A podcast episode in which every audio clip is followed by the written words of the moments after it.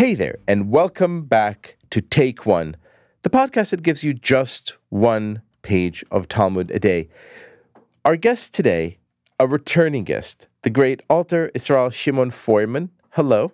Yes, happy to be back. And so yesterday, uh, we discussed with you, being both a Talmudic scholar and a psychotherapist, uh, a person steeped in both of the worlds that today's pages 56 and 57 cover.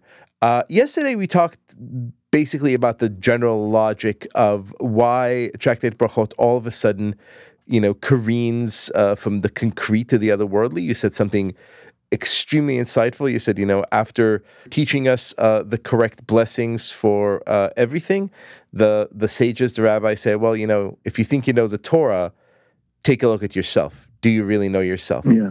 In today's pages, I thought that was a, a tremendous, tremendous insight. But today's pages, 56 and 57, seem to take an even wilder turn into this kind of dream territory in which, you know, they raise all sorts of things you may encounter in dreams and give you a kind of interpretation into what that means. Uh, they confirm my own prejudice that seeing a cat in a dream is just bad luck.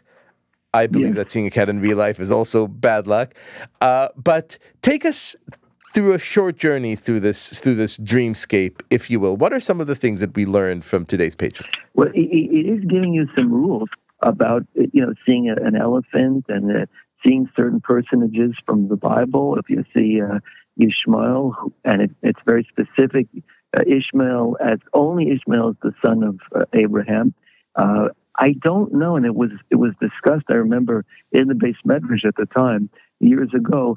The, the, the Talmud doesn't tell you how to recognize Ishmael. How would we know what he looks like? Right. There are no pictures in the Bible. As is quite, you know, it will be quite humorous. If you see this person, that person, but we don't know who they are, we have no way to recognize them. So I, I don't think it can be taken on, on its face value, but it is very entertaining. And so, if you see this uh, bearded person in a in a robe with sandals, you're to look at him and say, uh, "Ishmael, Isaac, yeah, Abraham, right, right. Joseph, is Jacob." He, is he wearing a tag that says, "Hello, my name is Ishmael"? What's up with some of the animals? What's up with the elephant, for example? It, well, what's even more fascinating, the elephant, it, it's a play on the word because peel in in Hebrew is coming or rooted, or it's it it seems to play on the same word as ploys, which is wonder. So somebody who sees uh, an elephant, so wonderful, wonderful things are going to happen to him, or wondrous things are going to happen to him. And uh, then it says, but in another place it says the opposite. It says, oh no, only if the elephant is saddled. The elephant is saddled, then it means one thing. And this is quite this is quite interesting. Quite interesting. It, it feels almost arbitrary and beyond the reach uh, right now. As a professional in this field and a you know a, a, studious learned Jew, what are we modern readers to take away from all these things that that feel to us? And and I agree with the terms that you chose. Uh, sometimes a little bit arbitrary, sometimes a little bit humorous. Uh, how are we to read uh, these these pages? I, I, think there's an enormous earthiness here. Um, sometimes we don't know if the Talmud is talking to us you know, to to the folk side of life, where like in a folk tale, uh, belief is suspended temporarily, especially in Jewish folk tales, but in all folk tales, in order to bring out a larger truth.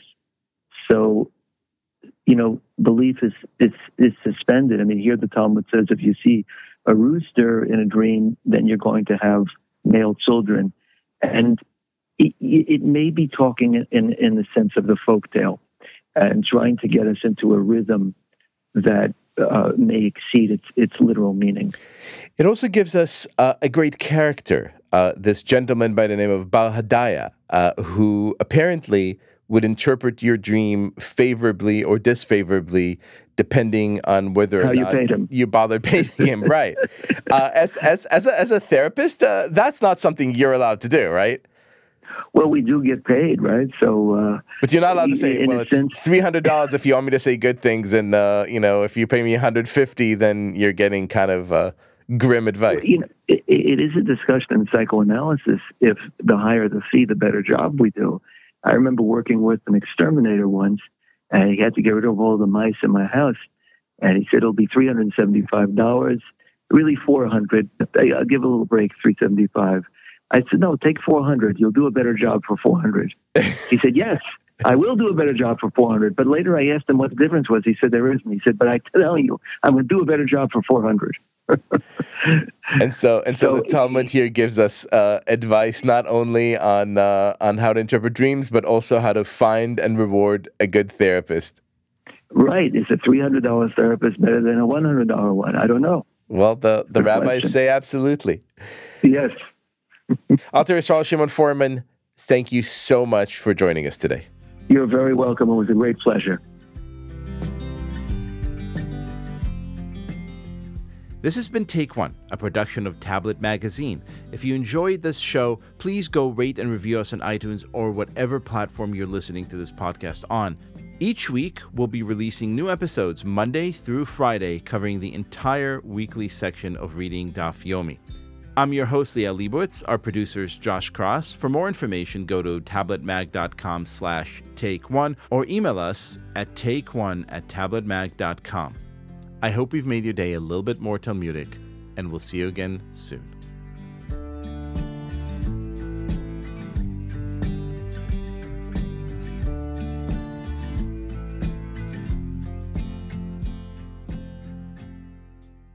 Does it matter whether or not the elephant is saddled if you want to use it as a wall for your sukkah?